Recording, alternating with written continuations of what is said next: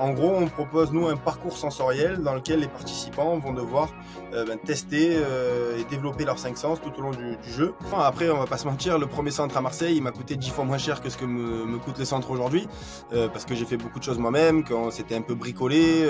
après, des difficultés, oui, il a fallu trouver le local, il a fallu arriver à faire comprendre aux propriétaires que l'activité qu'on allait lancer euh, était viable, qu'on allait pouvoir payer son loyer. Bienvenue sur Comment faire kiffer les gens, le podcast qui plonge au cœur du monde du divertissement et de la création d'expériences inoubliables. Pour vous inspirer, j'interviewe des artistes, entrepreneurs et créatifs derrière les événements, concepts, spectacles et lieux originaux afin de comprendre comment ils en sont arrivés là en apprendre plus sur leur quotidien et leurs astuces pour créer des moments qui font vibrer les gens. Bonjour à tous, bienvenue dans ce huitième épisode de Comment faire kiffer les gens. Euh, je reçois aujourd'hui Grégory Lafont, euh, qui est le cofondateur de Sensas, un concept qui est cousin des escape games, une expérience sensorielle qui met justement vos cinq sens à, contribution euh, et qui est disponible dans 26 villes aujourd'hui. donc on a trois pays externes, donc la Suisse, l'Espagne et le Royaume-Uni et la France, bien sûr. Grégory, je suis très très heureux de, t'avoir pour parler de ce, de ce concept qui fait kiffer les gens. Est-ce que tu vas bien? Je vais magnifiquement bien, je te remercie. Tu es à Barcelone, c'est ça aujourd'hui? Je suis installé à... ouais, on est installé à Barcelone depuis le mois de septembre euh, avec ma femme et nos enfants. On est venu sur place pour, euh, bah, pour filer un petit coup de main au centre de Barcelone et pour euh, tenter, on l'espère, de continuer de développer le réseau sur place. Tout à fait. Ok, parfait. Réseau qui a commencé à Marseille en 2015, si je dis pas de bêtises. C'est ça, on a lancé le premier centre en novembre 2015 euh, sur Marseille, qui est euh, bah, moi ma, ville natale.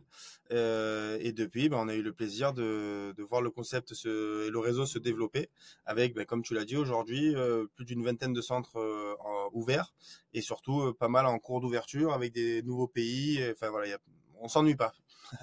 Ok, bon, pas mal de, choses à raconter, mais avant de, partir sur tout ça, bah, moi j'ai bien envie de savoir euh, qui est Grégory. Euh, donc voilà, je te laisse te, présenter, euh, savoir un peu d'où tu viens, qui tu es et, et qui t'a mené à, à Sansas qui je suis. Donc, je suis Grégory, j'ai 36 euh, ans, je crois, maintenant, à peu près.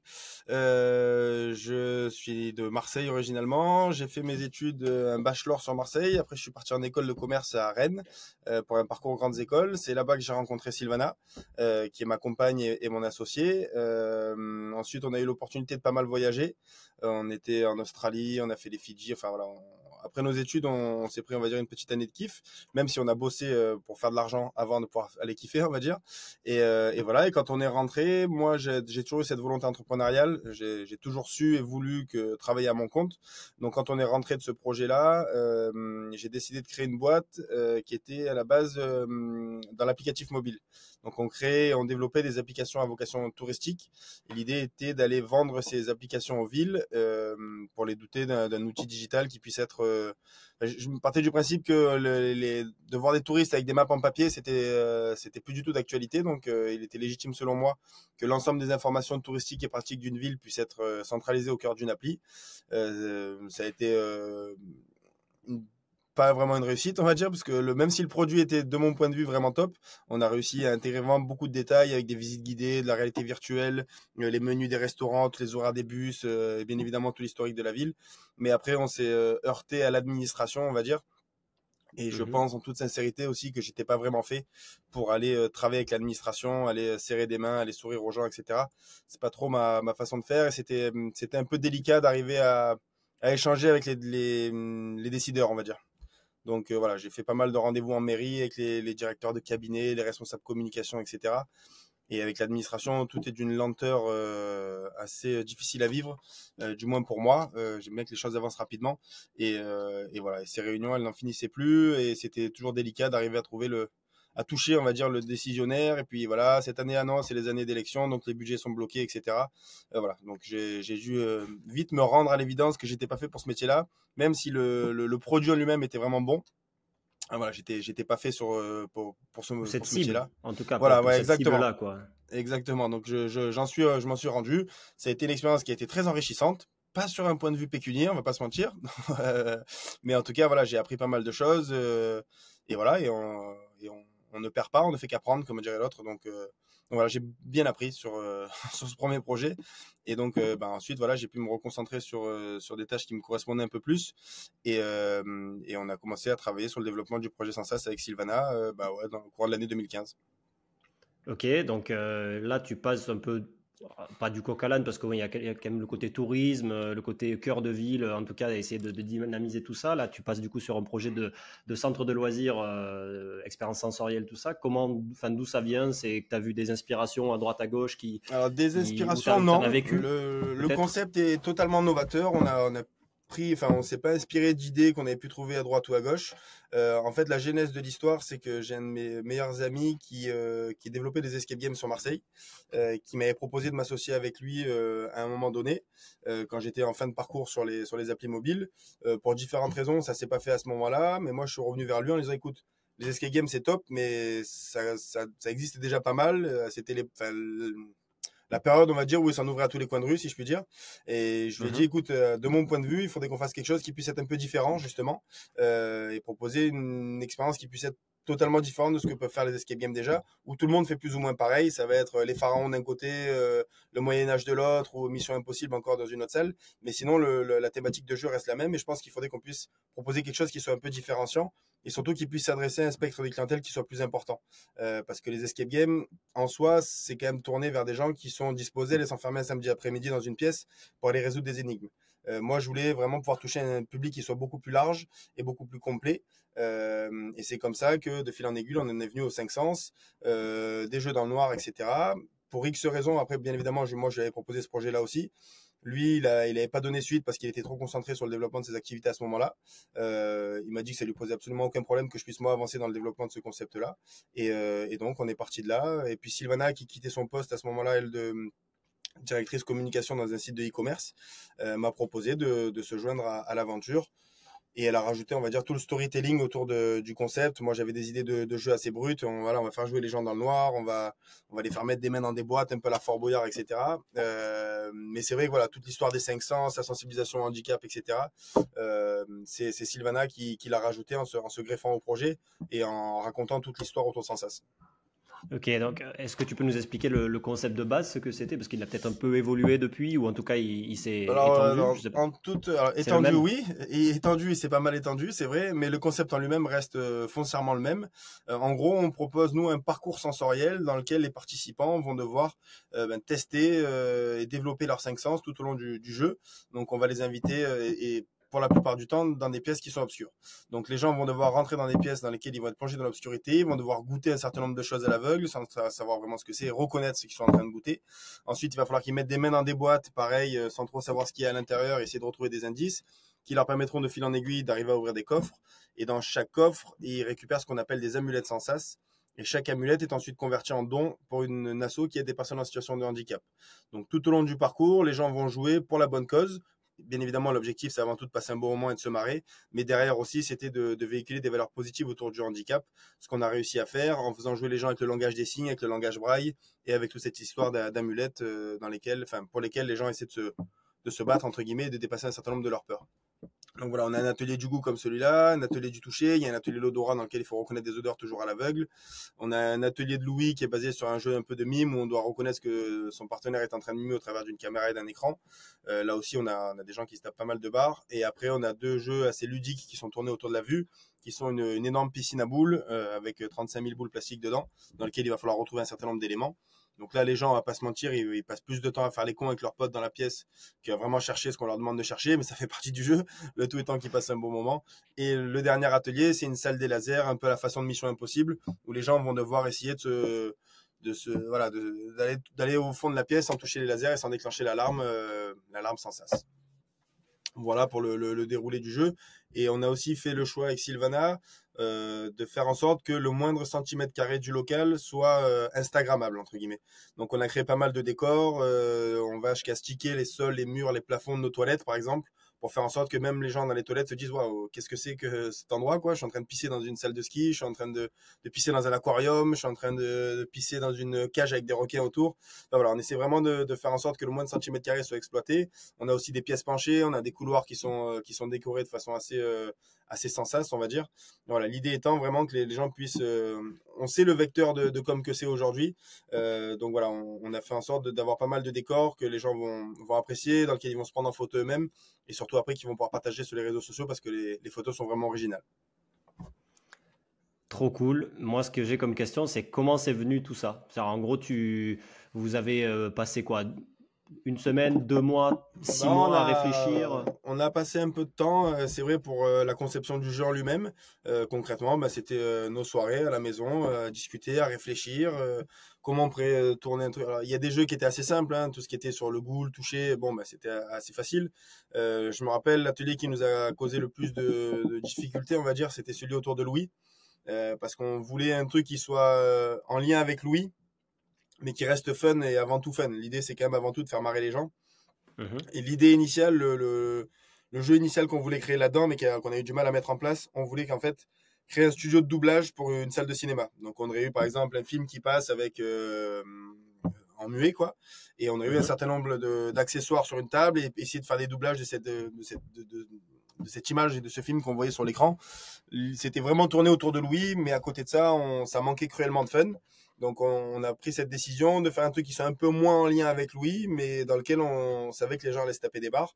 Et concrètement, euh, voilà, euh, donc les gens mettent un casque, on va leur demander un truc à mimer. Ça peut être euh, une expression, ça peut être un animal, ça peut être tout et n'importe quoi. Et c'est souvent d'habitude n'importe quoi d'ailleurs. Et, et, voilà, et on, on met des gens dans des positions et dans des, trucs où ils sont en train de mimer des choses avec leurs potes qui les regardent au travers de l'écran. Euh, j'ai déjà vu des gens pleurer de rire en, voyant leurs amis euh, faire des mimes, quoi. Donc, euh, donc voilà, c'est, un, un, jeu qui est, c'est vrai, qui est pas totalement lié à Louis, mais pour autant, on ne l'élèvera jamais parce que c'est, vraiment un des ateliers qui est, qui est plébiscité par les clients. Ok, ok, parfait.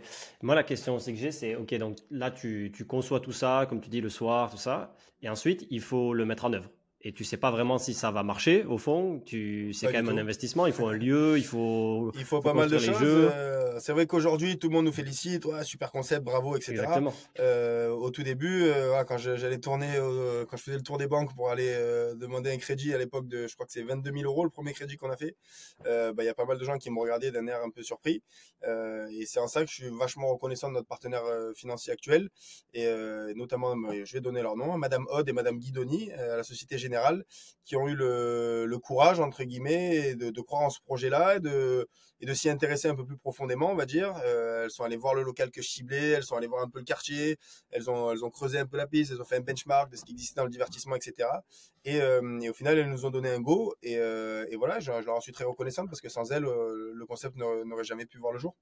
Donc voilà, il a fallu, comme tu le dis, passer de d'un fichier Word sur l'ordinateur à maintenant aller mettre en place tout ça, chercher des locaux, euh, faire les travaux et puis après voilà euh, essayer de confronter à la réalité euh, les idées qu'on avait pu avoir avec les premières sessions de test etc et Sylvana te dirait que c'est moi qui avais assumé les premières sessions et que les choses étaient venues de façon assez spontanée assez naturelle donc donc voilà. Ça, ça s'est plutôt bien fait parce que c'est quand même de l'investissement, tu vois, comme tu dis, c'est plusieurs dizaines de milliers d'euros avec aussi, j'imagine, un investissement personnel derrière. Tu trouves un lieu, ensuite tu fais des travaux. Euh, comment tu as prototypé tout ça? Parce qu'au final, tes jeux, ils coûtent euh, peut-être je sais pas combien il coûte, peut-être cher ou pas cher à, produire en soi. Ça, ça va coûter. Enfin, oui, bien sûr, il y a de l'investissement. Après, on va pas se mentir, le premier centre à Marseille, il m'a coûté dix fois moins cher que ce que me, me coûte le centre aujourd'hui, euh, parce que j'ai fait beaucoup de choses moi-même, qu'on s'était un peu bricolé, euh, que c'est moi et ma famille et mes amis qui sommes venus pour peindre les locaux. Enfin voilà, on a, on était des jeunes entrepreneurs qui on venait de se lancer, donc euh, le, moindre euro comptait entre guillemets. donc voilà, il a fallu faire un certain nombre de, de choses nous-mêmes, et c'est vrai que voilà, le, la qualité des implantations aujourd'hui, avec celle qu'on a pu mettre en place à Marseille, n'a plus grand chose à voir. C'est aussi pour ça que quand j'ai des candidats qui me sollicitent pour une franchise et qui veulent venir tester le centre de Marseille, je leur dis écoutez, moi, il n'y a aucun problème, allez tester le jeu à Marseille si vous le souhaitez, mais assez rapidement, essayez d'aller voir un autre centre aussi parce que le, centre de Marseille vous donnera pas une image assez précise et concrète de ce qu'on est capable de développer aujourd'hui dans votre centre à vous en termes de matériel, en termes de, qualité de décor, en termes de qualité d'installation, etc. Puisque le centre de Marseille, c'est le centre historique et qu'on a tout fait de nos propres mains, entre guillemets. Ok, donc là, les premières sessions se passent. Et donc, tu invites euh, des potes, euh, la famille. Ouais, les, potes, la famille, on se rôde un peu et, on se rend compte assez rapidement que ça fonctionne, que ça marche, que les gens euh, se tapent des barres, qui rigolent, qui voient pas le temps passer. Quand on leur dit, bah, ça fait une heure et demie, une heure quarante-cinq que vous êtes dans le jeu. c'est deux heures. le, jeu, l'expérience va durer deux heures. il faut compter une heure et demie, une heure quarante-cinq sur le parcours en lui-même, et après un petit quart d'heure justement pour faire les photos, le briefing, le débriefing, etc. Mais c'est vrai que les gens voyaient pas le temps passer, et on voyait les gens se marrer, quoi. Voilà. Enfin, c'est ça qui était assez agréable assez rapidement, c'est de se rendre compte en fait que nous-mêmes, on animait des sessions et on passait du bon temps avec les clients. Assez rapidement, il y a cette relation de proximité qui se crée avec les clients. On n'hésitait pas à aller. Alors, bien évidemment, quand c'était nos proches, c'était encore différent. Mais assez rapidement, après, on a dû faire des sessions tests pendant une petite semaine. Et après, on a ouvert au public. Et on s'est rendu compte assez rapidement que, voilà, que ça fonctionnait, que les gens se marraient. Euh, et on a su assez rapidement, au final, qu'on qu'on avait entre les mains quelque chose qui avait euh, vraisemblablement du potentiel pour être dupliqué un peu partout ailleurs. et les demandes de franchise sont arrivées assez rapidement d'ailleurs. Ok, tu as fait des modifs quand même un petit peu sur le, sur le parcours à l'époque, tu t'en souviens euh, Il y a une salle. Ça a pris combien de temps d'avoir le truc euh, En fait, il y a une salle de jeu. Il y a une salle de jeu qu'on avait mis en place euh, à Marseille, qu'on appelait la salle des tempêtes, qui était en fait une salle où, qui était remplie de polystyrène avec des énormes ventilateurs, et les gens devaient aller chercher un certain nombre d'éléments en langage des signes dans ces pièces-là. ça, c'est une pièce pour le coup qui avait été, bah, comme je te le disais tout à l'heure, un peu bricolée et on s'est rendu compte que le rendu était euh, pas hyper quali, qu'il y avait pas mal de polystyrène, des, poussières de polystyrène, enfin les gens toussaient un peu, etc. L'idée était bonne, le rendu n'était pas vraiment, donc on a arrêté cette pièce-là aussi pour nous permettre de réduire un peu la, durée du temps de jeu, justement pour pas dépasser les deux heures de jeu. Euh, donc on a fait ces petits ajustements là, mais très sincèrement c'est la seule chose qu'on a, qu'on a mis en place. Sinon l'expérience qu'on a mis en place à Marseille et, euh, et celle qu'on a mis en place à, je crois que c'est Angers, le dernier centre qu'on a ouvert, elles sont sensiblement les mêmes. Il y a eu juste un petit euh, changement entre la première ouverture à Marseille et les trois ouvertures qu'on a fait ensuite, en 2017, celle de Lyon, de Montpellier et de Perpignan. Montpellier et Perpignan, c'était les deux premières franchises. Euh, où à ce moment-là, on a essayé de faire quelque chose d'un peu différent en fait, on était, euh, on avait la chance d'être euh, complet assez fréquemment, et notamment le samedi sur des mois à l'avance. Et on s'est dit à un moment donné, bah, en fait, c'est dommage, le samedi, on refuse du monde, donc il faudrait peut-être qu'on arrive à trouver notre configuration sur les plannings. Donc, historiquement, nous, on faisait jouer deux équipes simultanément sur le parcours qui se tournaient autour sans jamais se croiser. Donc ça nous faisait, euh, on pouvait accueillir jusqu'à une trentaine de personnes simultanément. Et euh, on s'est dit, bah, en fait, sur les prochaines ouvertures, on va essayer de hum, maximiser notre capacité d'accueil en lançant non pas une équipe toutes les, enfin deux équipes toutes les deux heures, mais de lançant, en lançant une équipe toutes les 45 minutes. Ce qui était censé nous rajouter sur la journée, euh, si je dis pas de bêtises, au moins trois sessions sur une journée. on s'est rendu compte au final, dans la réalité des faits, que cette organisation-là était beaucoup trop optimiste. donc on est revenu ensuite à ce qu'on savait déjà faire, donc en, remettant deux équipes simultanément dans le parcours en même temps. Puis le Covid nous est tombé dessus, donc il était à ce moment-là compliqué de faire venir deux groupes qui se connaissaient pas et les faire jouer en même temps, euh, faire les briefings, etc. Donc à ce moment-là, on a mis en place dans les centres, même ceux qui étaient les nouveaux et même à Marseille, euh, une session toutes les heures. Et au final, euh, après le Covid, les managers nous ont tous dit que cette organisation-là était beaucoup plus facile et, donc on l'a maintenue. Donc aujourd'hui, on est capable de faire jouer une équipe toutes les heures, une équipe de 15 personnes. Et on a mis en place euh, depuis euh, l'année dernière, je dirais, sous l'impulsion de notre manager à Lille, on est capable aussi, parce qu'il a eu le courage de tester des sessions en ce qu'on appelle nous en triplon, voire même en quadruplon, euh, qui ont été un véritable succès. Donc on a développé et dupliqué cette, cette idée dans tous les centres, où aujourd'hui on est capable d'accueillir des groupes jusqu'à 60 personnes sur une seule session de, de 2 heures, 2 heures et demie. Donc ça c'était un, même plus. C'est ça, ben en fait, on a beaucoup d'entreprises qui nous sollicitent en disant, voilà, votre truc c'est génial, on vous a déjà envoyé des, euh, plusieurs petits groupes d'une dizaine de personnes. Bon, ben là, pour les fins de l'année, on est, euh, on est 60 ou même après, euh, voilà. Donc quand on était 60, ben, au début on pouvait pas répondre. On leur disait, ben, vous venez, ben, on vous fait jouer une équipe à telle heure et une autre équipe à telle heure, ce qui n'était pas vraiment idéal pour l'organisation de cette type. je connais, ouais. on avait la même chose sur l'école de pilotage. Ouais. Tu es obligé de, euh, de scinder. Il faut arriver à s'organiser, puis après ils te disent, bon, ben, très bien, moi, vous faites jouer ces 15 personnes-là, mais qu'est-ce que vous faites des 15 autres? Ben, Les 15 autres, je peux pas faire grand-chose pour l'instant. Donc voilà, c'était pas idéal. Euh, donc au final, avec avec Nico, on a mis en place cette, idée-là de faire jouer quatre équipes simultanément et ça a été testé et approuvé. Donc aujourd'hui, on l'a mis en place un peu partout. Et pour les entreprises qui nous sollicitaient, qui étaient encore plus nombreuses, on disait, bah, nous on est 200, on aimerait faire votre truc. Euh, comment on peut gérer ça? Et ben en fait on a mis en place une offre nomade. Donc aujourd'hui c'est nous qui nous développons enfin qui nous pardon qui nous déplaçons dans les euh, dans les entreprises avec lesquelles on travaille. Et on est capable de dupliquer euh, alors pas 100% parce que la piscine à boules on l'a pas reproduit. Mais sinon l'ensemble des autres ateliers on est capable de les euh, de les déployer dans une dans une version nomade. L'atelier du goût l'atelier du toucher l'atelier de l'odorat l'atelier des mimes et la salle des lasers. On est capable d'aller d'aller déplacer c'est c'est une offre qui est 100% modulable, euh, d'une à cinq tentes euh, nomades, c'est des tentes noires. Vraiment qui font okay, voilà, Je vais te demander un petit peu parce que là, là tu vas vite. Ouais, ouais pardon, pour moi c'est normal. Mais... Je rentrer un peu dans, dans le truc. Ouais. C'est quoi ça donc, euh, On y reviendra On va revenir sur. Exactement. L'offre, nomade, c'est une offre qui nous permet, en fait, euh, je te dis, on, avait pas mal d'entreprises qui nous sollicitaient. Ah, on est 100, on est 150, on est 200, on a la journée, on aimerait trouver une animation un peu sympathique à faire, euh, à faire pour, les, pour, les, les, collaborateurs. Et donc voilà, donc nous, on a mis en place une offre qui nous permet de s'adapter à l'ensemble des besoins, à l'ensemble des budgets euh, et à l'ensemble du temps euh, que les partenaires souhaitent euh, l'animation, on va dire. Enfin voilà, s'ils veulent une animation pour les gens de 15 minutes ou s'ils veulent une animation d'une heure, une heure et demie, on est capable de faire tout ça. Et en gros, ben, on déplace, c'est des structures métalliques avec des, des gros tissus noirs opaques dans lesquels, à l'intérieur de ces, de ces tentes-là, on va être capable de, de reproduire l'expérience sans sas. Donc, okay, en l'extérieur, parking en extérieur, en intérieur, euh, peu importe, en fonction de, ce que le client est capable de nous mettre à disposition comme espace. Et en fonction de son budget. Euh, S'il pleut, ça marche pas, j'imagine euh, S'il pleut, c'est pas idéal. C'est le tissu, ouais, tout ça. Mais là, on est en train de. a un grand hall ou ce genre de truc. exactement. généralement, ils nous mettent dans des salles de séminaire. On a été dans des parkings. On en a fait en extérieur aussi. Hein. Généralement, il y a juste un peu d'humidité. Euh, ça fait juste une petite facturation de pressing à, la fin de la, de la, de la prestation. Et ça fonctionne. Et là, on est en train de justement de, vu que le, le, nomade commence à, à, vraiment pas mal marcher, surtout sur les, sur les périodes de fin de, de fin d'année, euh, on est en train d'essayer de trouver des nouvelles tentes justement qui soient plus faciles à monter et qui puissent être justement installables en extérieur avec, euh, avec des tentes qui soient hydrophobes. Quoi. Ok. Et ça, vous le faites euh, vous en propre ou les franchisés aussi? Parce qu'on va venir après sur les franchises, mais alors ça, c'est vous, vous avez qu'un setup pour le moment? Alors on a on a on a plusieurs jeux de on a on a cinq stands, enfin on a cinq tentes, on a plusieurs jeux de stands. Euh, après ce qu'on propose aux franchisés à ce niveau-là, mais euh, aujourd'hui tout le monde fonctionne sur le même modèle, c'était soit d'investir eux-mêmes dans le matériel et de pouvoir après céder ses, enfin vendre ces prestations-là à des clients, soit de fonctionner comme un apporteur d'affaires, c'est-à-dire ben voilà euh, j'ai le gars de Brest qui reçoit une demande pour 200 personnes, lui il peut pas la faire jouer dans son centre, il leur propose le nomade, s'il voit que le nomade ça intéresse le client, il nous met en relation avec eux et derrière mmh le, le partenaire franchisé rétribué, je crois que c'est de, 15% à peu près du, montant de la prestation. Entre guillemets, sans rien faire, il a juste transféré un mail. Quoi. Bien sûr, ouais, parce qu'après, c'est pas la même logistique. C'est-à-dire que lui, s'il est sur son centre, ensuite, il peut pas peut-être euh, avoir une équipe. Non, nous, là, euh, exactement. Euh, aussi, il y a aussi ça, les, c'est l'événementiel externe. Exactement. Ok, ok. Attends, on va, on va revenir un peu sur, sur Marseille 2015 du coup. Euh, donc tu me dis, tu, tu testes euh, le concept, ça commence à marcher rapidement. Il y a juste la salle de, avec le polystyrène que tu changes au niveau du, du, concept. Qu'on arrête, on en fait un bureau. voilà, donc ça, au moins, au moins tu peux te, tu peux te caler là-bas et, et, bien bosser. Tu, c'est quoi les galères au début? Parce que moi j'en ai vécu aussi pas mal avec mon associé quand on a monté notre concept en 2016. Euh, c'est pas tout rose euh, tout le temps, que ce soit financièrement, euh, même au niveau humain. Toi, tu, tu bosses beaucoup généralement.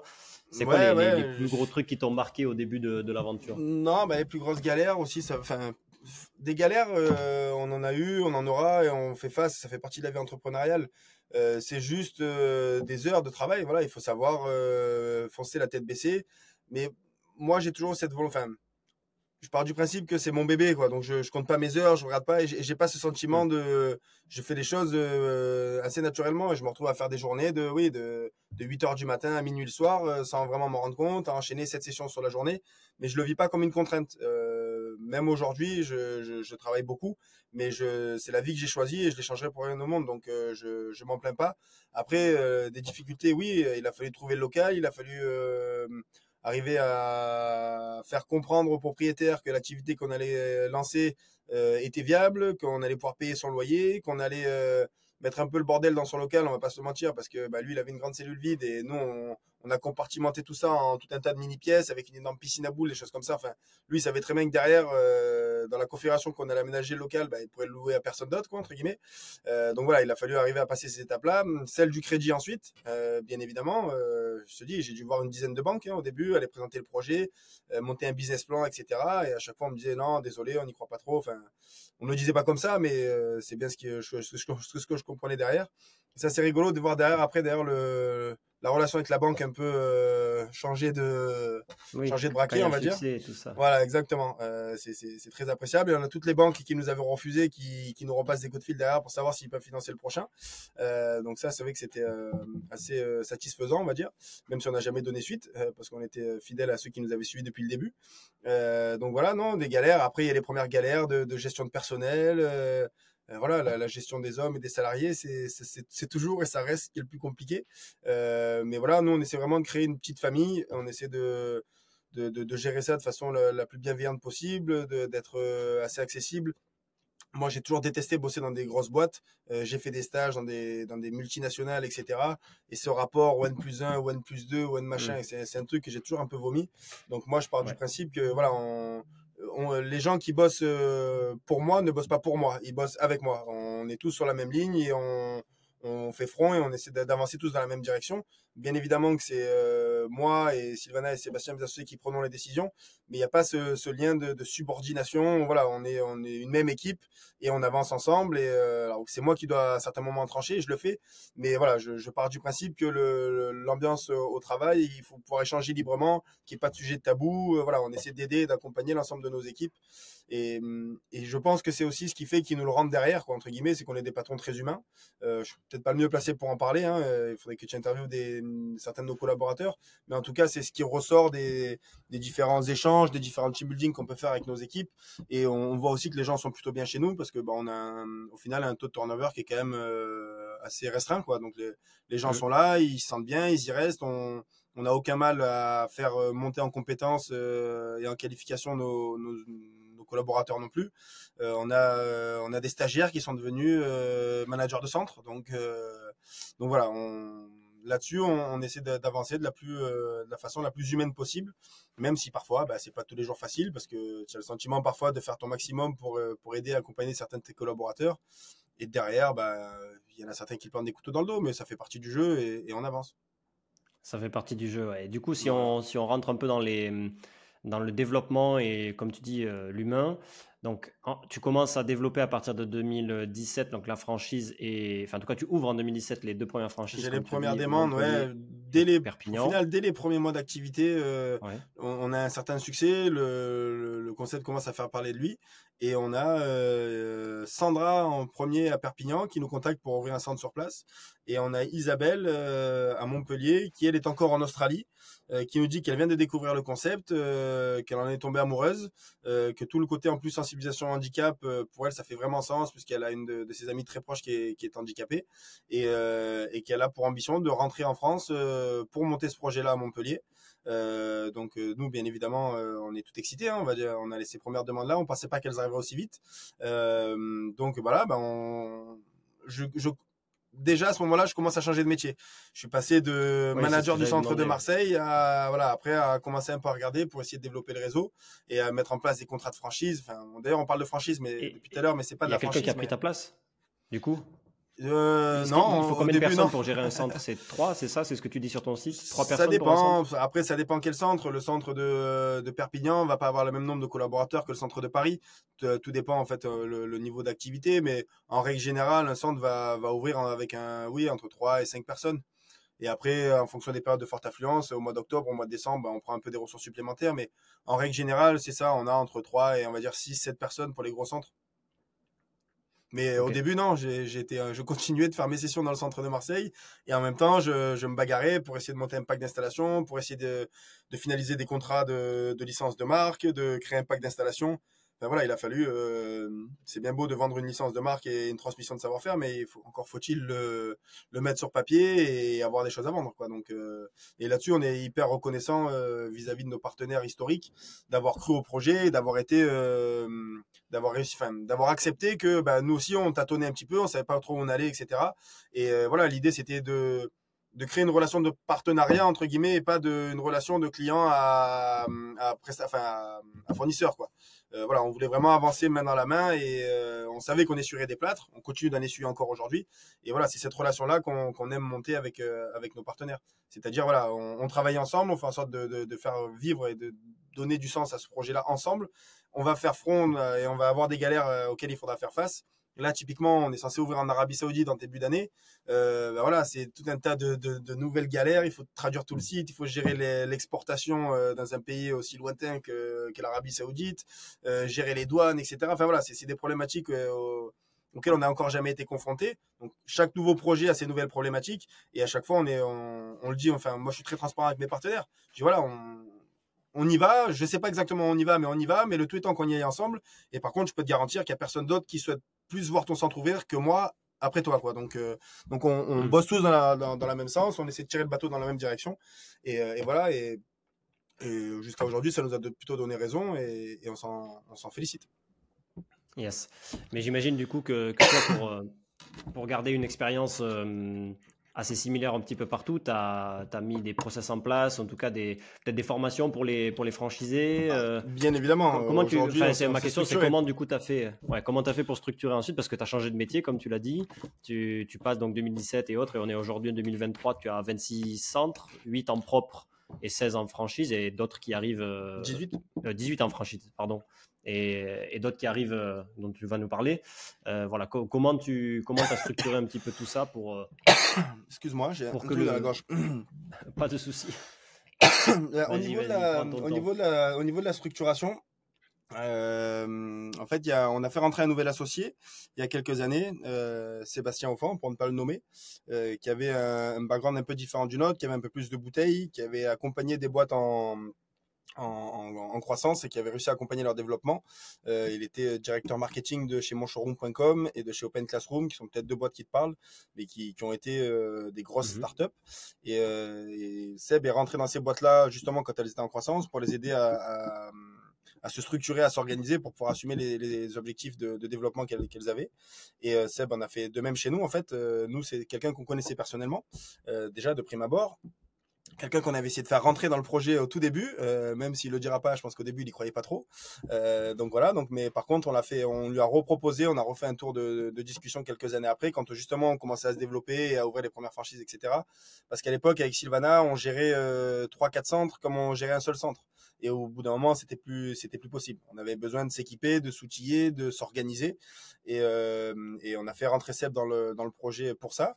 Et, euh, et, on a pu bénéficier de, tout son savoir-faire, de ses compétences sur tous ces domaines-là, et, notamment aussi sur la partie digitale, puisque c'est vraiment sa spécialité. Et, euh, et aujourd'hui, ben, je pense qu'on peut être assez satisfait du chemin qu'on a pu parcourir, qu'on a pu parcourir pendant tous les trois, euh, puisqu'on a, oui, on a beaucoup plus d'outils, on a beaucoup plus de process, on a, une bible complète pour la transmission du savoir-faire. On fait des, on a même maintenant un directeur de réseau qui est là, qui nous aide sur la partie formation et sur la partie justement euh, sur, le fait de s'assurer que le, savoir-faire qui a été transmis est bien appliqué dans les centres, donc il se déplace d'un centre à un autre pour aller un peu voir ce qui, s'y passe. Euh, voilà, petit à petit, on, s'organise, on se structure pour essayer de, faire en sorte que le, concept, comme on l'a imaginé initialement, euh, soit, implanté un peu partout dans, cette configuration-là. C'est quoi ce qui eu le, le, le plus d'impact pour toi, euh, positivement parlant, euh, pour euh, le développement du réseau et le maintien d'une bonne expérience pour tous les clients par rapport à tous ces choix-là, hormis peut-être le fait d'avoir eu un troisième associé, mais... Bah, je pense qu'il faut que les, les, les, gens qui rejoignent l'aventure soient convaincus déjà du bien fondé du concept dans sa configuration actuelle. Après, nous, on n'a aucun mal à mettre en place des nouvelles choses dans les centres. Euh, bien au contraire, euh, on a totalement conscience qu'aujourd'hui, euh, moi le premier, je suis plus dans les centres à faire vivre l'expérience au client. Tout ça, c'est mes managers et mes partenaires qui le sont.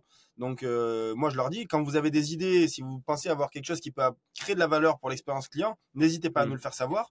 Et si ça a du sens, si on trouve que c'est cohérent, non seulement on vous laissera le mettre en place dans votre centre, mais en plus on le dupliquera dans l'ensemble des autres centres.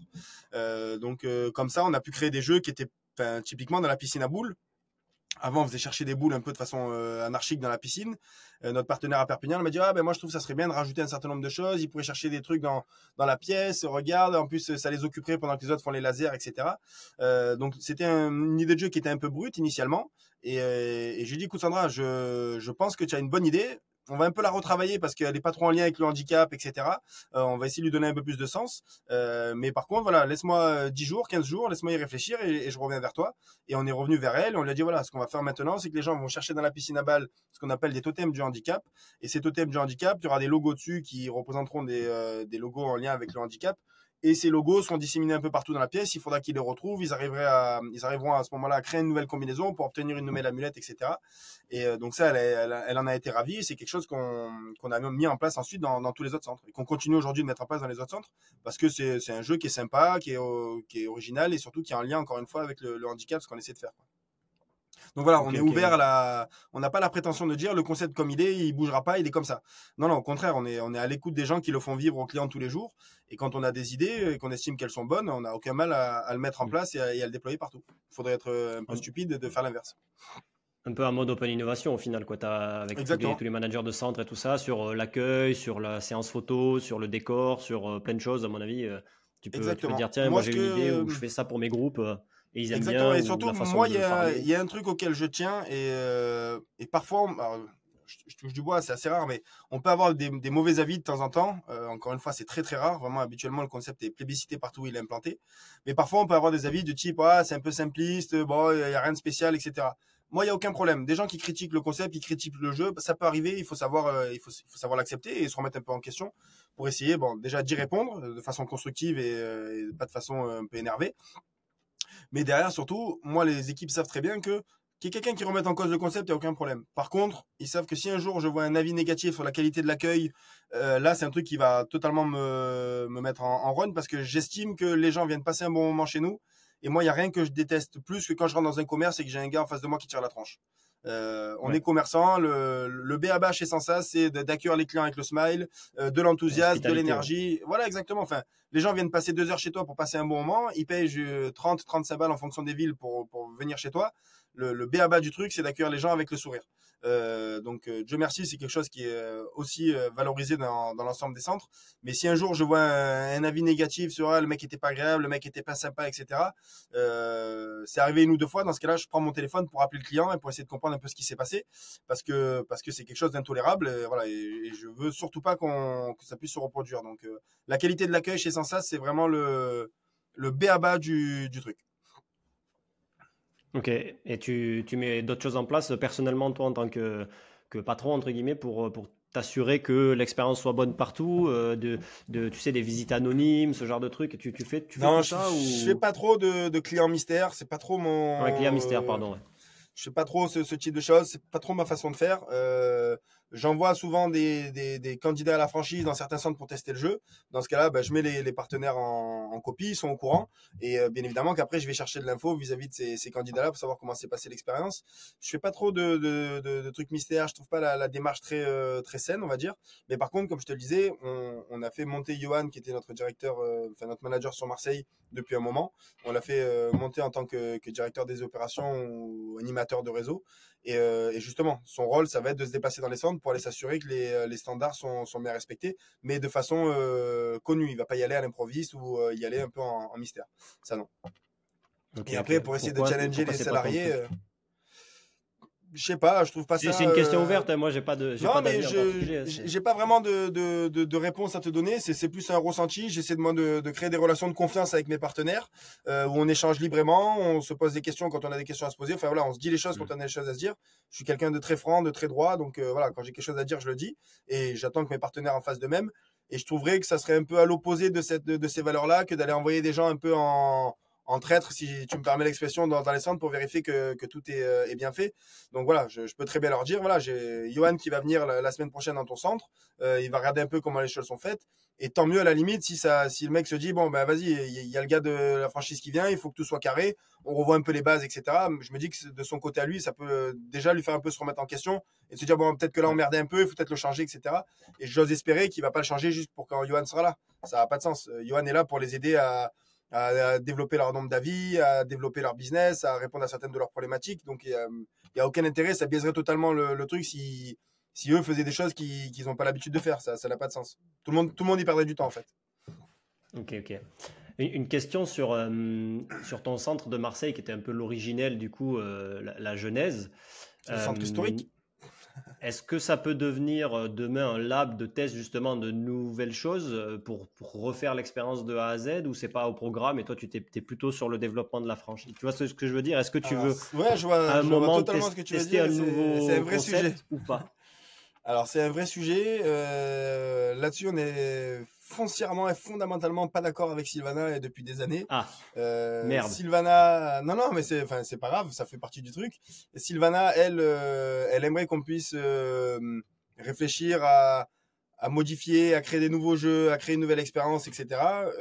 Alors que moi, je suis dans l'idée de, non, non, on a quelque chose qui fonctionne, on va le dupliquer, on va le déployer partout euh, tant que ça fonctionne. Je vois pas d'intérêt de changer quelque chose qui fonctionne aujourd'hui. Euh, ça, c'est le premier point. Surtout que le centre de Marseille, bien qu'il était ouvert en, novembre 2015, allez, on va dire en 2016, il continue de, très bien tourner. Euh, il, est, il encore en croissance, donc il y a encore énormément de gens qui ne nous connaissent pas, etc. Donc je ne verrai pas trop d'intérêt de changer une expérience qui fonctionne déjà pour une nouvelle expérience, alors qu'il y a déjà tout un tas de clients à Marseille qui connaissent pas l'expérience originelle, entre guillemets. Donc si mhm. on devait faire une deuxième version du jeu, et des idées de jeu, on en a des kilos entre guillemets. Euh, J'aurais tendance à plutôt aller l'implanter dans une autre ville, type peut-être à Aix-en-Provence, peut-être. Euh, mais à Marseille, on va continuer de capitaliser sur. Euh, à Marseille et ailleurs d'ailleurs, on va continuer de capitaliser sur, euh, sur l'expérience de, de, base entre guillemets euh, et celle qui fonctionne un peu partout et qui est publicité partout. On avait. Que Vas-y, vas-y, pardon. J'ai te dire au tout début, au tout début de l'histoire, on voulait proposer également, en plus de l'expérience sensorielle, on voulait proposer des dîners à l'aveugle. Donc on avait fait des tests dans le centre de Marseille. Moi j'avais un, pote chef cuisinier qui était venu. On avait fait des jeux autour de la bouffe, etc. On faisait jouer les gens dans le Nord. Il y a, Fever qui fait ça aujourd'hui pas mal. Exactement. Euh, et nous on l'avait fait. Voilà. Dark, un truc comme ça. Ouais. exactement. Il y en a plein. Il y a des restos dans le noir. Enfin, c'est quelque chose qui est aujourd'hui qui est assez répandu. C'est un bien grand mot, mais c'est quelque chose qui est, assez connu. Donc, on avait fait nos premières sessions test. les trucs marchaient bien, etc. Mais en fait, assez rapidement, on s'est dit, euh, sur la partie bouffe, en fait, on, on a la chance aujourd'hui, nous, d'avoir un concept qui est plébiscité. 99,9% des gens qui le testent l'approuvent et, vont derrière en faire la promotion et la publicité parce qu'ils ont vraiment passé un bon moment. Quand tu viens faire, euh, quand tu viens à faire manger les gens, c'est toujours beaucoup plus difficile d'avoir un niveau de satisfaction qui soit aussi important. Euh, donc assez rapidement, on s'est dit, si on veut creuser dans cette piste-là, pourquoi pas? Mais par contre, il faudra qu'on change la marque, qu'on mm. que, que l'expérience de bouffe ne puisse pas venir euh, nuire à la notoriété de la marque sur le parcours sensoriel. Donc voilà. Après, bon, le niveau RH aussi, c'est pas la même chose au niveau business model. C'est pas le même métier. exactement. C'est pas le même métier. Exactement. Donc c'est pour ça qu'on l'a un peu malgré nous laissé de côté parce qu'on avait euh, suffisamment de choses à faire sur le reste. Mais voilà, des, des idées, on en, on en a plein. Euh, mais voilà, moi, on est, moi, je suis vraiment dans l'optique de, de dupliquer, de déployer ce qu'on ce qu'on sait faire et qui a déjà fait ses preuves et qui continue de faire ses preuves partout. Quand Sylvana, elle, elle nous pousse toujours un petit peu à, à regarder. Elle, elle, rêverait qu'on intègre la. Ouais, ben c'est la partie qu'elle a préférée, euh, celle où on crée le jeu. Euh, elle, par exemple, elle nous pousse à aller. Euh, ouais, ben moi aussi j'aime bien en soi, j'aime bien. Mais euh, mais les journées ne font que 24 heures et, et c'est déjà passé pour arriver à faire tout ce qu'on a à faire. Donc donc voilà. Mais elle, par exemple, elle aimerait qu'on intègre de la réalité virtuelle dans le jeu, etc. Moi, c'est un truc. Ben, si on parle de la VR, typiquement, c'est un truc qui est génial, je ne le remets pas du tout en cause, mais pour moi, les investissements sont tels que ça peut être vraiment très risqué parce que, en plus, la techno évolue tellement rapidement que tu peux développer un produit pendant un an, tu vas le sortir, il va être nickel, ça va, ça va être, voilà, ça va fonctionner, le marché va être euh, réceptif, etc. Mais tant six mois après, tu as une techno qui sort et qui rend la tienne totalement obsolète et là, tu te retrouves avec un truc qui est, euh, qui est plus vraiment exploitable euh, parce que les gens ont préféré aller taper à la porte d'à côté où ils ont le, le nouveau. Donc euh, voilà, moi, nous, au contraire, on a vraiment un concept qui est basé sur l'humain. On met l'humain au centre du concept. C'est les cinq sens, c'est la relation qu'on crée avec le maître des sens. Parce qu'il y a ça aussi. si on compare souvent aux escape games, ce, ce, que, ce, que, les clients font la plupart du temps, dans une escape game, le, le, game master, il va suivre une équipe à distance et il va les guider. Et il va parfois en suivre deux ou trois en même temps. Quand il voit qu'il y a une équipe qui bloque, il va lui envoyer une petite, assez de, façon assez discrète, il va leur envoyer un indice pour les aider à avancer. Le, rôle du maître d'essence chez Sansa, c'est, j'espère qu'on aura le plaisir de, de t'y inviter pour que tu puisses le tester, mais le maître d'essence chez Sansas, il a vraiment un, un rôle prépondérant d'animateur. Il va être en contact permanent avec l'équipe tout au long du jeu. Il va pas hésiter à les taquiner un petit peu. Bah alors Morgan, on t'entend plus maintenant qu'il faut les mettre les mains dans les boîtes. Tu vois, il va créer cette, cette petite relation de proximité et surtout il va passer une heure et demie vraiment en communication constante avec eux. C'est pour ça que si tu vas voir souvent les avis qui sont postés nous concernant, les gens valorisent le concept, mais ils valorisent aussi et surtout le maître d'essence qui les a accompagnés et ils remercient ce maître d'essence là. Donc vraiment chez Sansas, l'humain est au cœur du concept et c'est quelque chose auquel on tient quand c'est un peu la course à l'armement chez nos concurrents sur euh, sur les nouvelles technologies, etc. Nous, au contraire, on est ravis de pouvoir rester euh, un peu éloigné de tout ça et de faire jouer les, les gens sur euh, bah, sur leur sexence. on fait jouer les gens dans le noir. C'est parfois les gens vont dire que c'est assez simpliste, mais en tout cas ça fonctionne et, et voilà. Et, on, est vraiment très heureux de, placer l'humain au, au, cœur de l'expérience chez Sensas et de ne pas trop se tourner vers des, des nouvelles technologies ou des choses comme ça. Ouais, je comprends tout à fait. Et moi, je suis assez d'accord avec toi sur le fait que bah, l'humain, c'est aussi pour ça. Moi, euh, comment faire kiffer les gens, c'est un côté très physique euh, dans le, enfin, tu vois, événementiel, divertissement, loisir, dans le sens dans lequel je pousse, parce que bah, trouve que c'est à l'heure de l'IA et tout ce, tout ce, genre de choses extrêmement important de, se reconnecter, de vivre des, bonnes sensations ensemble avec la famille, les amis, voire même des inconnus ou seul. Et, non, bah, surtout après le Covid, hein, enfin, il y a, le Covid qui nous, qui nous a tous un peu éloignés et voilà, on a bien vu après le Covid que, que les gens justement ça leur avait manqué de se retrouver, de passer enfin nous, ce qui a fait notre succès, c'est l'effet de groupe et les cinq sens. Donc, autant te dire qu'avec le Covid, on a été les premiers à fermer, les derniers à réouvrir. Euh, mais voilà, derrière, on s'est rendu compte que, la, que le rebond était. Il y avait une crainte au début, forcément, mais on s'est rendu compte que le rebond était, euh, était plutôt bon. Nous, ça a été une vraie satisfaction de voir que c'est les deux centres qui étaient le plus en danger parce qu'ils venaient tout juste d'ouvrir, euh, celui de, de, Tours et celui de Massy. Euh, donc, c'est deux centres qui n'avaient pas d'aide, qui n'avaient pas de fonds de solidarité parce qu'ils n'avaient pas de bilan à proposer à l'administration pour justifier des, des pertes. Euh, donc, mmh c'était les, les, les, deux centres qui étaient les, les, plus en danger, on va dire. Et ben, c'est ces deux partenaires-là qui, au moment de la reprise, ont connu une telle reprise que ça a été les premiers partenaires à, à ouvrir un deuxième centre. Donc moi aujourd'hui, c'est le partenaire de Massy qui a ouvert le centre d'Evry et c'est le partenaire de Tours qui a ouvert le centre de Poitiers, alors que c'était initialement les deux centres qui étaient les plus en danger euh, pendant la période du Covid. Donc ça veut dire que euh, une fois que le Covid a été terminé, non seulement ils ont été satisfaits de la façon dont le centre avait été lancé, ils ont été satisfaits de sa rentabilité, ils ont été rassurés par la qualité de l'expérience proposée aux clients et d'une certaine façon, ils étaient aussi satisfaits de la, de la prestation et du, de l'accompagnement qu'on peut avoir au jour le jour avec eux. Donc ça a été un vrai, euh, un vrai plaisir euh, enfin, j'en suis très fier de ça, moi, de voir des, partenaires aujourd'hui qui, qui, ont déjà un centre et qui vont en ouvrir d'autres. C'est le cas de Xavier, notre partenaire à Reims, qui va ouvrir un centre à Metz, qui va ouvrir le centre de Nancy également. Ben voilà, c'est hum, hyper valorisant de, de voir que le, le travail qu'on peut faire au jour le jour est apprécié des, euh, des partenaires et qui pour moi, c'est la meilleure pub pour des, nouveaux partenaires. De dire, bah, regardez, on a des, partenaires existants qui vont ouvrir de nouveaux centres. Donc, euh, s'ils n'étaient pas satisfaits et si le succès n'était pas au rendez-vous, personne ne se douterait qu'ils iraient ouvrir de nouveaux centres. Ok, bah, très très cool. Moi, j'ai une question encore par rapport à. Hum, tu vois, au développement, donc tu me dis Sylvana a beaucoup d'idées, euh, des, jeux, même vous, vous avez beaucoup d'idées et, vous pourrez faire euh, une nouvelle expérience, entre guillemets.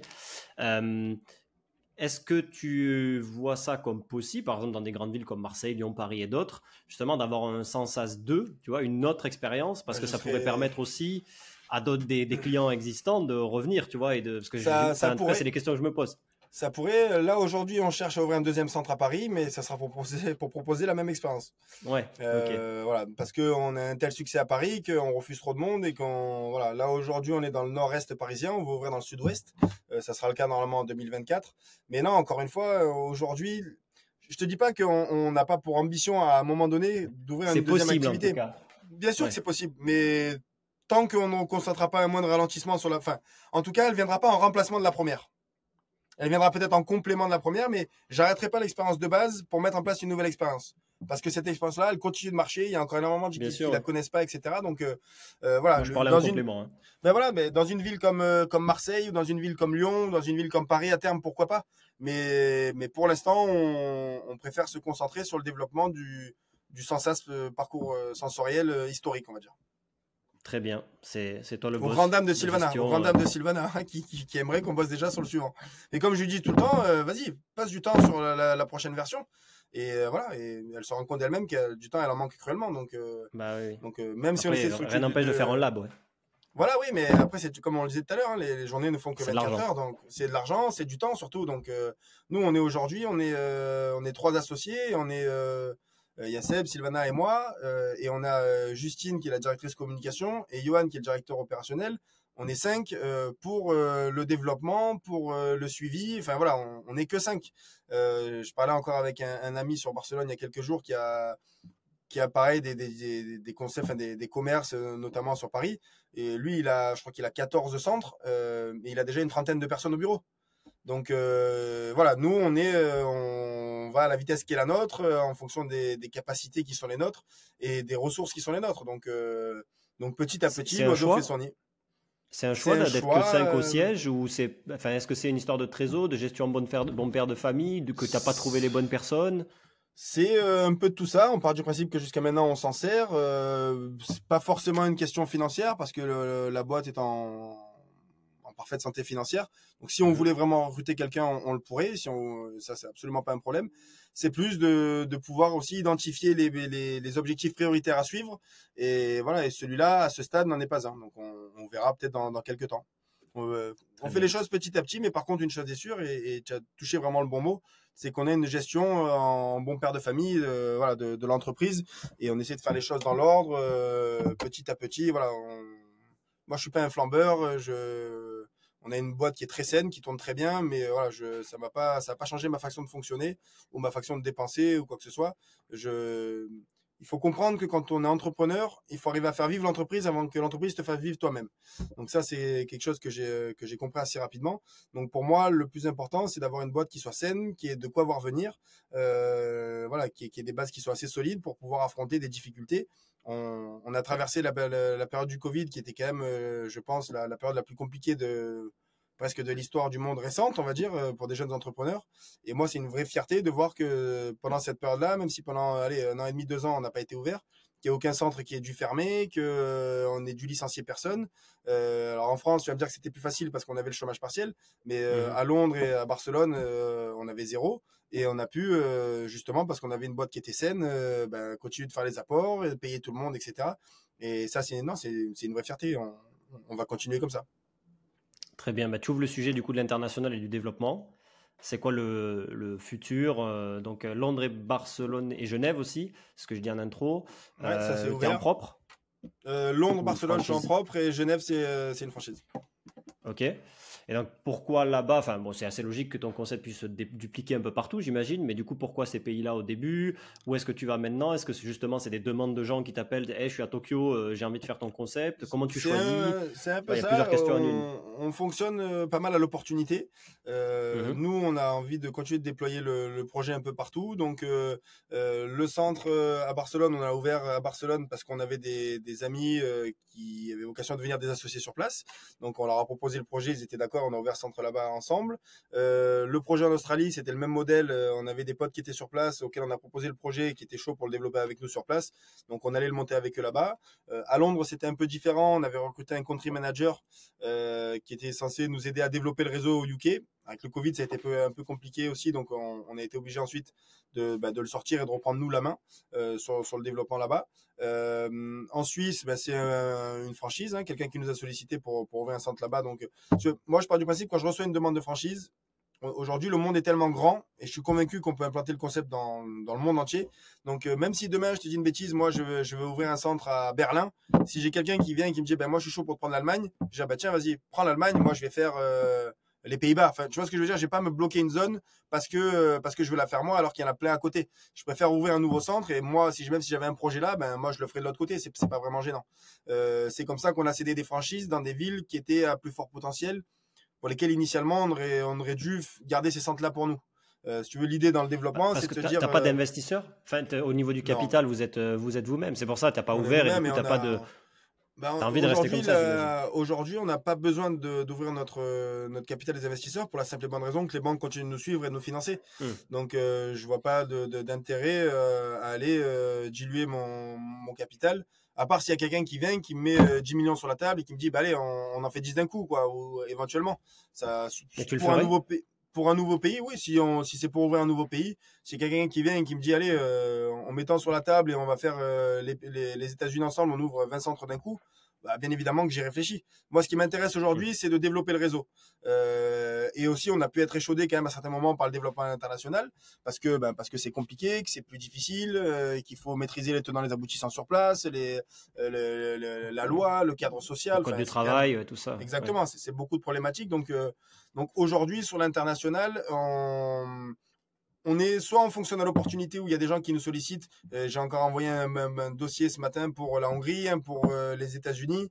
Euh, on a aussi un projet avec un, ami qui est au Canada. Donc on fonctionne à l'opportunité. Quand on quand on va dans des zones, en tout cas, on n'ira plus seul à, part si c'est vraiment à proximité, typiquement on travaille sur le développement d'un projet à Bruxelles. Bon, Bruxelles, on part du principe que ça, ça peut encore se gérer euh, par nous-mêmes, entre guillemets. Tu parles en propre, oui. En propre, Ah oui, oui, je parle que du propre, là. Euh, après, sur de la franchise, bien évidemment que c'est plus facile. Mais euh, pour du propre, c'est si on doit aller à l'étranger, c'est soit on est un associé sur place avec lequel on peut s'associer, sinon on le sait en franchise. Je n'irai pas ouvrir un centre tout seul euh, aux Pays-Bas ou en Arabie Saoudite. Il y, a des problématiques à gérer, des problématiques de langue, le cadre légal, le cadre social qui, est un peu galère.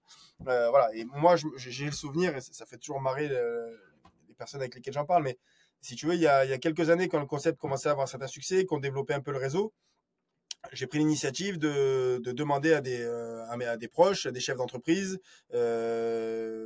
j'ai une espèce de conseil d'administration entre guillemets de, de personnes qui m'étaient euh, qui m'étaient chères et dont je savais mmh qu'elles ne voulaient que, que, mon bien entre guillemets conseil que bienveillante voilà exactement qui était que bienveillante à mon égard. Donc je leur ai présenté un peu le projet euh, un peu le développement etc et l'ensemble de la table m'a dit écoute Greg euh, ça marche bien super. Continue de développer la France. Pour l'instant t'occupe pas de l'international donc j'ai dit très bien et l'année d'après j'ai ouvert à Londres donc, tu vois, j'ai pas vraiment euh, écouté leurs euh, leur conseils. Et au final, je suis convaincu qu'ils avaient raison parce qu'à Londres, on a, bah, on a fait face à pas mal de difficultés. Euh, Aujourd'hui, ça, ça va beaucoup mieux.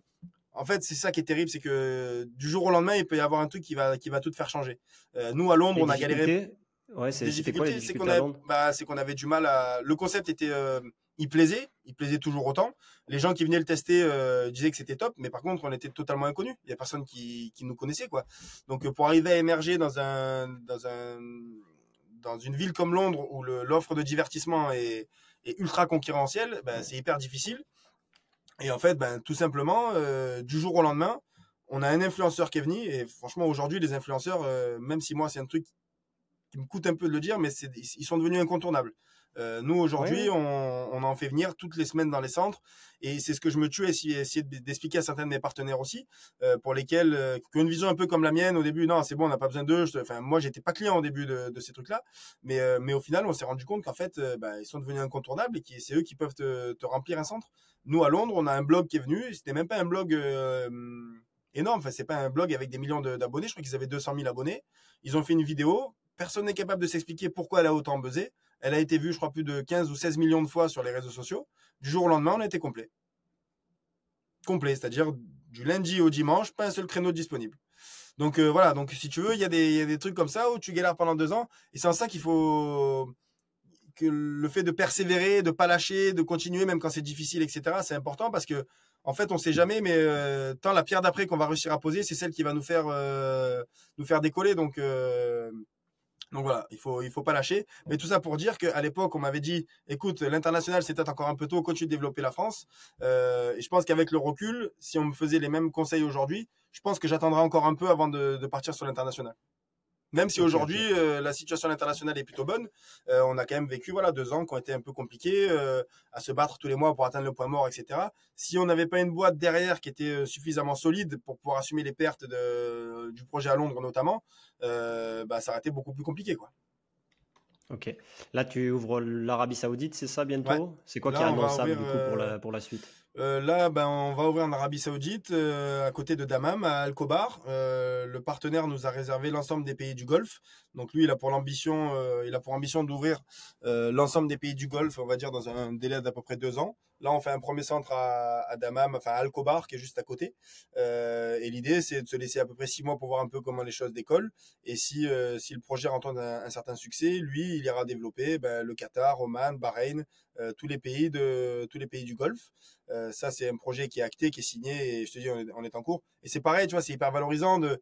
Enfin, c'est, hyper excitant. C'est on, voilà, on part à l'aventure. Il faut tout traduire en arabe. Il faut traduire le site en arabe. Il faut repenser le jeu parce qu'il y a quand même des spécificités, ben, notamment en, Arabie Saoudite sur euh, euh, le mélange des garçons, des femmes. Enfin voilà, c'est tout un tas de nouvelles problématiques auxquelles il faut qu'on fasse face. mais voilà, c'est, hyper excitant et moi je suis ravi plus que sur le, le, sur le plan purement pécunier de ce que va me rapporter cette franchise là.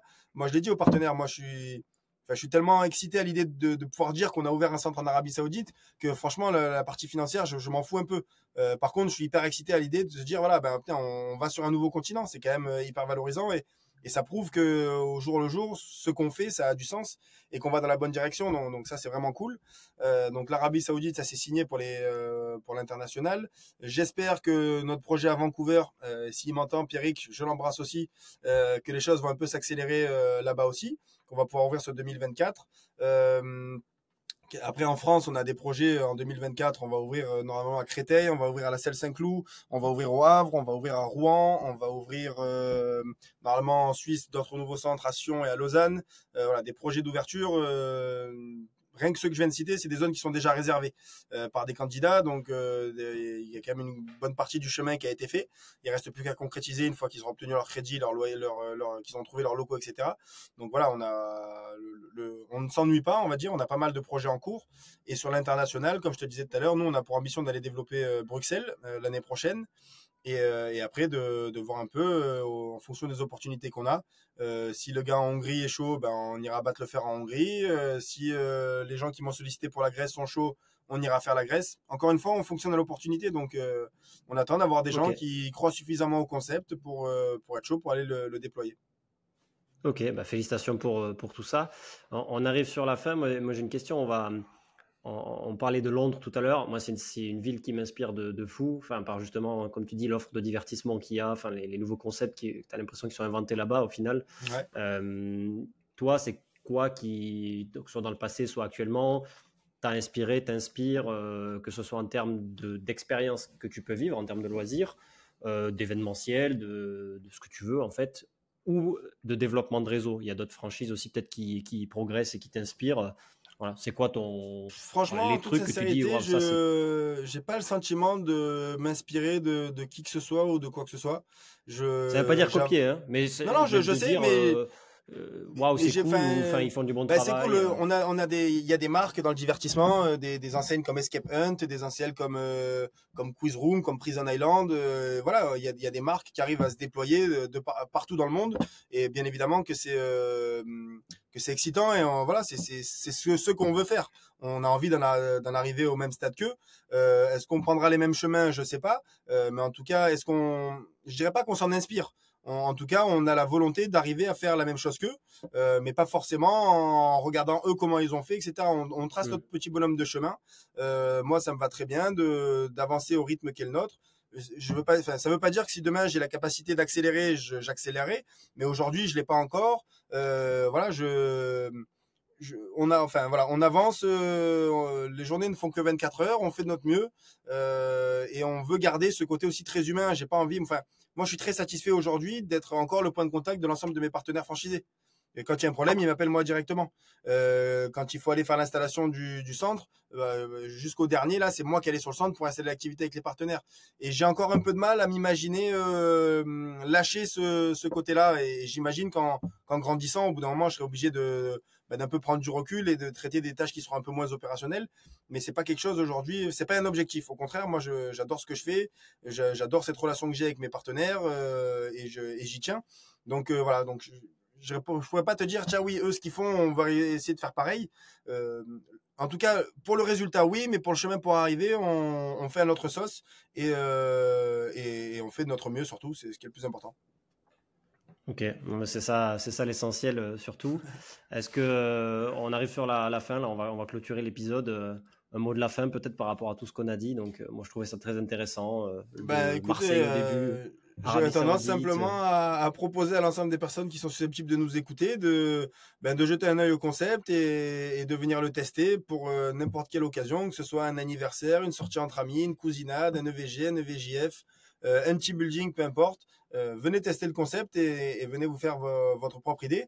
Et pourquoi pas même, sait-on jamais, si ça peut vous intéresser, regardons pour peut-être ouvrir un centre ensemble dans une zone qui, qui vous intéresse. Il en reste encore pas mal, aussi bien à l'échelle nationale et bien évidemment, euh, à l'échelle internationale, c'est encore autre chose. Euh, parfait. Comment on peut te contacter pour ça? LinkedIn, mail euh? LinkedIn, ouais, c'est comme ça que tu as réussi à. Toi, c'est comme ça que tu as réussi à m'attraper sur LinkedIn, mais j'avoue que je suis pas, je suis pas ce qu'il y a de plus, de plus connecté sur LinkedIn. vous pouvez m'appeler. Il y a mon mail, grégory@sensas.ms ou via un des sites, via un des formulaires de contact. il n'y a, y a, aucun problème. On est, on est joignable et, et on attend de vos nouvelles avec le plus grand plaisir. Ok, parfait. Bah, écoute, merci beaucoup pour cette discussion. Bah, merci à euh, toi, Morgan. C'était très intéressant. C'était la, première fois que je participais à un podcast, comme je te l'avais dit. Et écoute, c'était sympa. De toute façon, moi, c'est un, sujet que j'apprécie sans sas. Donc voilà, après, j'ai un peu du mal toujours à. si tu veux, j'ai pas le sentiment, moi, d'être encore arrivé là où j'ai envie d'arriver. Donc, euh, c'est la première fois. J'ai souvent. Bah, j'ai souvent essayé de solliciter pour euh, dans mon ancienne école, oui, viens, viens présenter ton parcours, euh, c'est tu as quand même une belle réussite, etc. Je, je me sens pas encore légitime à, pouvoir euh, entre guillemets donner des conseils ou à pouvoir présenter mon parcours comme si ça pouvait être une espèce de référence ou un, truc qui pourrait motiver les autres, etc. Je, je me sens pas encore légitime parce que parce que je, j'estime qu'on a encore beaucoup à faire avant de d'être là où on a envie d'arriver. Et donc c'est vrai que jusqu'à maintenant j'ai toujours un peu refusé ces trucs-là où j'avais à me mettre moi en avant et ce qu'on avait réussi à faire depuis le, depuis l'ouverture. Euh, j'ai toujours refusé ces demandes-là, mais voilà, là c'était euh, c'était sympa, c'était agréable, c'était plus une discussion entre guillemets à proprement parler que qu'un truc où j'avais l'impression de vendre le concept et de, de, vendre le parcours qui avait été le mien pour y arriver. Et, euh, et voilà, donc je, je, suis très content d'avoir participé et euh, bah, j'espère que le, le contenu sera intéressant et que surtout ça intéressera les gens qui, qui sont susceptibles de t'écouter. Et si ça peut donner envie à quelqu'un d'entreprendre dans ce secteur-là ou, ou de s'y intéresser un peu plus euh, sérieusement, ben écoute, c'est tant mieux. Ok, parfait. Bon, merci et euh, bah écoute, euh, à une prochaine et, et, hâte de tester tout ça. Avec grand plaisir. Avec grand plaisir. Merci à toi, Morgan. Merci, salut. À bientôt. Merci à tous d'avoir écouté cet épisode jusqu'au bout. J'espère qu'il vous a plu. N'hésitez pas à mettre un avis et un commentaire sur votre plateforme favorite, Apple, Spotify, Deezer et d'autres. Il y a aussi des versions vidéo courtes sur Instagram ainsi que la version longue sur YouTube du podcast. Si vous avez un projet ou idée d'événement, de lieu de loisirs, de concept de divertissement que vous souhaitez concrétiser, si vous avez besoin de renfort sur un événement pour de la gestion opérationnelle, ou enfin si vous avez besoin de créativité pour créer une expérience client de dingue afin de faire kiffer les gens, notre expertise pourrait vous être utile. N'hésitez pas à nous contacter à l'adresse hello, h e 2 l o cfklg.com. Merci beaucoup et à très vite.